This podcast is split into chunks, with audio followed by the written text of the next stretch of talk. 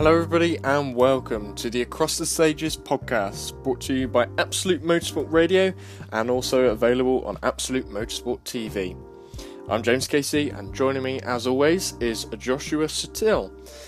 What we're going to be doing today is looking at our top 10 drivers from the 2018 WRC season and looking back at some of their key moments uh, over the course of the season as we work our way up the field. Let's start then with the people who haven't quite made our top 10. On our first honourable slash dishonourable mention, it goes to Andreas Mikkelsen. What a disappointing season for him. Yeah, it was quite sad, wasn't it, for him and for all of us watching, because we really, really wanted Mikkelsen to be right alongside Neuville, fighting for that title. It was a really exciting move, but unfortunately, it just never really worked for him. I mean, you look back at his last full season, you know, 2016, he got six podiums and two wins. And you look at this year, and you know, one podium in Sweden, and that was it. I really, really thought at the midpoint of the season, but the stuff was changing. But uh, James, it just never really worked out, did it? Yeah, it was a strange one. It was kind of half the time it was bad luck that was causing him trouble, and then the other half, when he didn't have bad luck, he just wasn't performing. Um, so he never got that kind of gel. Um, uh, yeah, just I don't know what to say really, and it, it it got even worse. I think it tailed off to go even worse towards the end of the season. So I don't think he's looking great for 2019, to be honest. No, I mean not even a, full time try from the looks of it after that. Uh, you know, load news, but we'll have to see. Uh, should we move on to someone else as well, who's got an, sort of a, a, an unsafe future at the moment? That's Elfyn Evans, of course, seventh in the drivers' championship. Uh, two podiums, one in Portugal, one in Catalonia. I mean, it just didn't really work out for him either, did it? I mean, he was spent so much of the year playing second fiddle to, to Ogier right from the start. I think in Sweden, he was dropped out to give 10th to Ogier, and then it just sort of continued throughout the year. He was kind of struggled to build momentum. He couldn't repeat his heroics from from last year uh, in in Rally GB, and it just never really got going for him either, did it? I mean, uh, they weren't really consistent highs. No, I think when he when he was performing, he looked really really good, but um, it was just way way too uh, inconsistent, as you say, uh, which was uh, a real shame because we thought he was going to be kicking on after a successful 2017. Also, we've agreed not not a great season for his new teammate Teemu Suninen either, who um, was 12th in the championship, only scored 54 points. Um, obviously, a learning year, but generally quite disappointing. Yeah, definitely. There were flashes of speed for sure, uh, but just not really as promising as those first couple of rounds we saw from him last year. So I was expecting a bit of a jump, uh, and unfortunately we didn't get that. So hopefully more to come from Suninen uh, in 2019. Uh, and then we have Craig Breen, who almost made our top 10 but he didn't quite make it. And um, uh, again, a really uh, uncertain future for him. He could be out of the sport.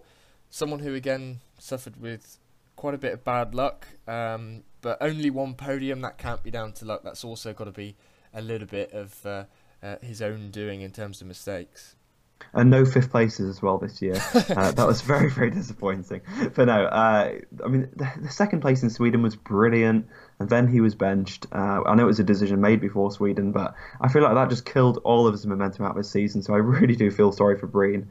Uh, it never really got going after that. You know, he had this kind of odd, good results, but he spent most of the year first on the road, you know, sweeping the roads on Saturday and Sunday. So yeah, a, a bit of a, a, poor year really for Breen, uh, and, and it is a real shame but he did have a little bit of a better season uh, than his ex teammate, Kris mm-hmm. Meeke, who um, obviously will be returning with Toyota in 2019, and we hope that he uh, really performs with them. But this season, benched uh, due to a number of crashes that kind of spilled over from a very messy 2017 season. And um, obviously, we didn't get to see his full season, showed good speed. Um, at parts in Monte and in Mexico, but ultimately too inconsistent and uh, and sacked in the end. Yeah, definitely. I guess retrospectively, now we can sort of see how all the pieces of the puzzle have fallen for next year. It did make a lot of sense for Citroen really to give him the boot. I criticised it at the time, but I guess it was the right decision in the end because they got, you know, that man they got Ogier, so it doesn't really matter. Uh, but yeah, uh, Meeke was was decent, as you say. He won the Power Stage in Monte Carlo, uh, got a podium in Mexico, could have won that pretty easily. So yeah.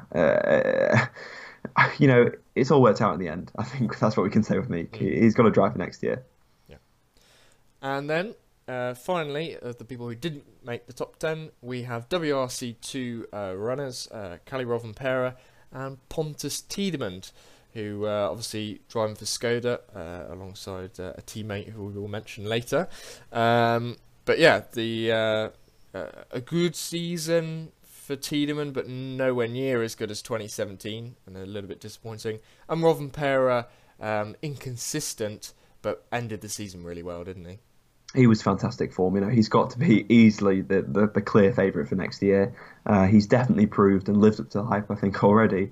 Um, so yeah, I can't speak highly enough of him. And then you know, Tidemand, I guess, like you say, he couldn't really do any better than 2017. He almost inevitably took a step back. Uh, we know he's leaving Skoda. Uh, he'll be somewhere different next year, possibly even in the WRC with M Sport or possibly in a, in a, VW. So that'll be a good new challenge for him because I think this season proved that uh, he's in need of a change. Yeah, definitely in a bit of a rut at Skoda. Um, but yeah, into the top 10 then. And in 10th place, we've got Mads Østberg.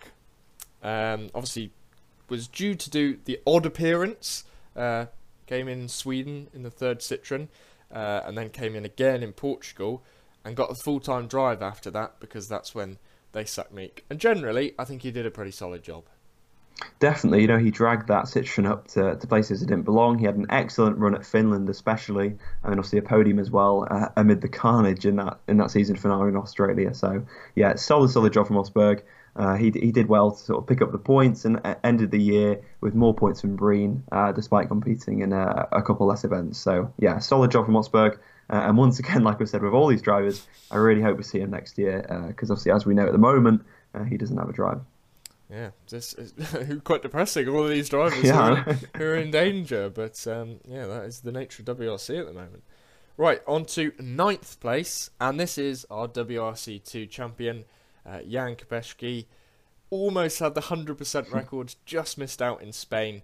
Um, but other than that, yeah, uh, five wins and one second place. Uh, a really good job by him. I don't think you you would have really put him up as a championship challenger at the beginning of the season, but um, yeah, he did a really good job, and he's the WRC2 champion yeah, I mean, seven points from being perfect. You can't really get much better than that. Um, and he was great as well in in EWS in uh, you know the European Rally Championship as well. I know we, we shouldn't really be including that in this list, but uh, I think that was the one time he was beaten. I think all year in that R5 car. So yeah, great stuff. Definitely deserves a place uh, amongst the, the best in WRC. It'd be very interesting to see how he does against Rovanperä next year. Yes, with the kind of shake up where he'll be doing where they'll be up against each other directly rather than kind of one does one event, one does the other. So that'd be really good to see how Kopecky fares there. I'm, I'm looking forward to that. Right, number eight then we have Hayden Paddon, part-time program. Uh, ended the season fantastically in Australia. Really, really strong performance there to take uh, second place. But other than that, we've kind of thought fairly average, solid job, um, with the with the odd good event really out of the seven that he did. Definitely. I mean, he had that sort of event in Sweden, and then he had a massive gap until his uh, next appearance in Portugal. So probably a, a little bit different, uh, difficult for him to sort of gain momentum. Um, but he brought the car home, you know, every time apart from Portugal. Scored solid points for Hyundai, and, and like you say, that podium was pretty good. So yeah, again, I hope we see more of him because uh, he ended the season on a high, definitely. Right, number seven, and this was a really hard one for us to judge. We've kind of put him in in a place that seems appropriate. Uh, Sebastian Loeb, who of course only did three events, so it was very hard to judge. Um, but quick in Mexico puncture uh, meant that he couldn't compete for victory. Corsica crashed early on, but was quick again. Could have won that one, and then he did win in Spain. Um, so three events and um, one good result and speed shown in all of them. As you would have seen last episode. If you haven't, check it out. Uh, he's going to be doing six events this year with Hyundai, and uh, yeah, we've put him in seventh place. Quite hard to do, but um, yeah, a, a good job in those three events. Definitely, he was fantastic in Spain. Uh, what a brilliant win for the 44-year-old, you know, uh, proving that age is just a number because he was incredible. He was a favourite in all three of those events. He was the fastest, uh, you know, so many points throughout those three rallies. So yeah, fantastic job. Definitely deserves a place. I know he's only done three rallies, but uh, you know he scored the same amount of points as Meeke, and uh, I'm sure if he should have had a few more rallies this year He'd have been even higher. So yeah, really, really good stuff from Loeb. Uh, so so impressive. Right, getting into our top six now. And in sixth place, we've got another part time driver uh, in Dani Sordo, who uh, did uh, seven events, uh, two podiums, um, but five top five places. Uh, and really good speed shown by Sordo on gravel, which is something that we haven't seen in the past. And um, he's going to continue on with this kind of part time uh, program uh, next year, and uh, I think that suits him well because uh, this was a really strong season for him. Definitely, you know, it gives him good position, gives him good motivation, and he just seems sort of ready and, like you say, really, really fast at, at every event. Uh, you know, so much better, I think, than last year in terms of the pace. It seemed to be really, really there for Sordo. Maybe not quite over the entire rally. Sometimes he faded a little bit, um, but easily could have won in Mexico. You know, was really strong in Argentina as well. So, like we say, he's so far up on this list just because he managed to sort of break out of that mold of being sort of an asphalt specialist. So uh, yeah, really really good stuff from Sordo. You know, missing that win, uh, which so easily could have come this year, and I, I really hope it comes next year for him.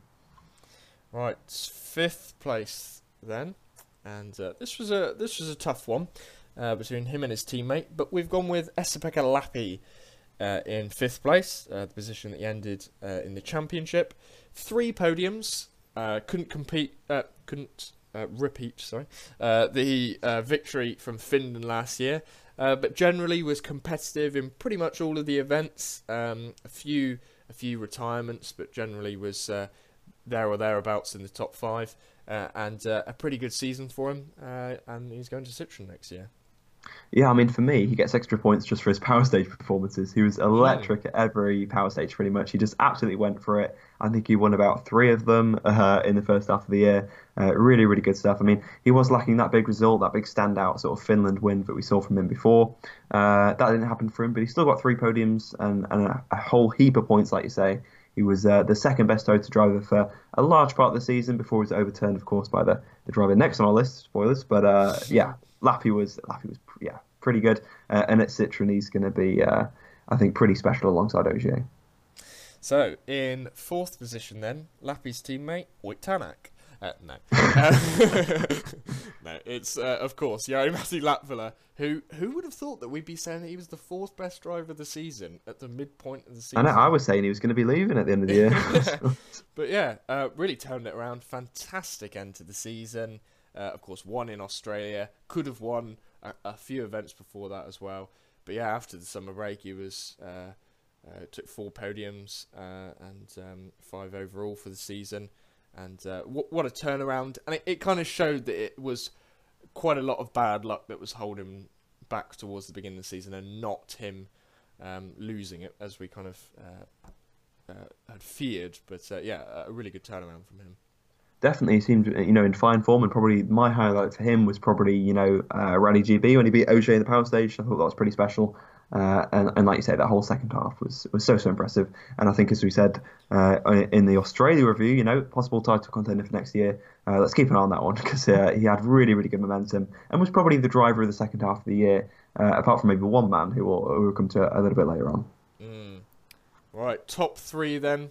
And of course it's the top three in the championship. They all had very good years. I think you could make an argument for any of them to be yes. the top driver.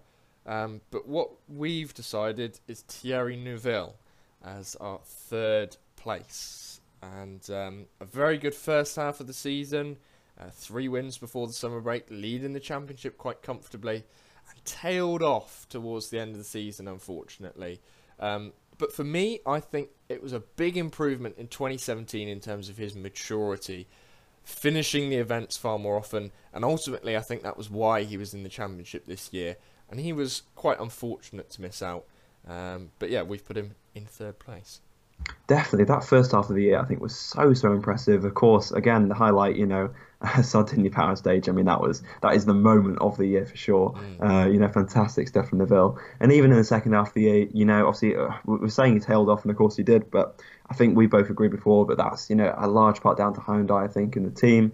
Uh, Neuville was, you know, I think still pretty special throughout there the second half of the year. Like you say, made a lot less mistakes than he did in 2017. I don't feel like he's lost the championship this year. I feel like last year he sort of threw it away, but I feel this year he was just defeated by a sort of more uh, powerful sort of driver and car combination in, OJ and that uh, M Sport. So yeah, for sure, a really solid job from Neuville, and like you say, you can literally make the argument for him being, you know, the first, uh, the best driver of the year. So yeah, really good stuff. Uh, and as I say, I think the best win of the year uh, goes to him. Right, so second place then, and it is our world champion, Sebastian Ogier, who of course started the season absolutely uh, electric uh, with three wins out of the first four. Uh, then went through a bit of a tough period, and um, it looked like he was out of the championship with three races to go, but he pulled it back and uh, snapped the championship away from his rivals. And uh, a really good season um, from Sebastian Ogier. Um, but yeah, we haven't put him number one.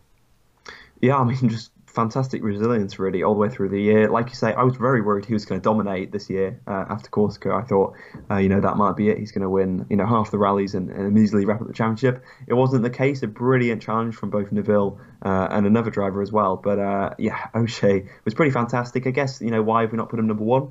Well, uh, it's not really a case of him doing a, a, bad job. It's just a case where we feel like the, the number one driver was even better. Uh, and I guess for, for Ogier, probably more mistakes than we've ever seen from him before. That's still not saying very much. We literally mean about two, uh, which is about one more than usual. So, uh, yeah, uh, probably not Ogier's best season, uh, but certainly, I mean, he's had to fight harder for this one probably uh, than any of Rivers' championships.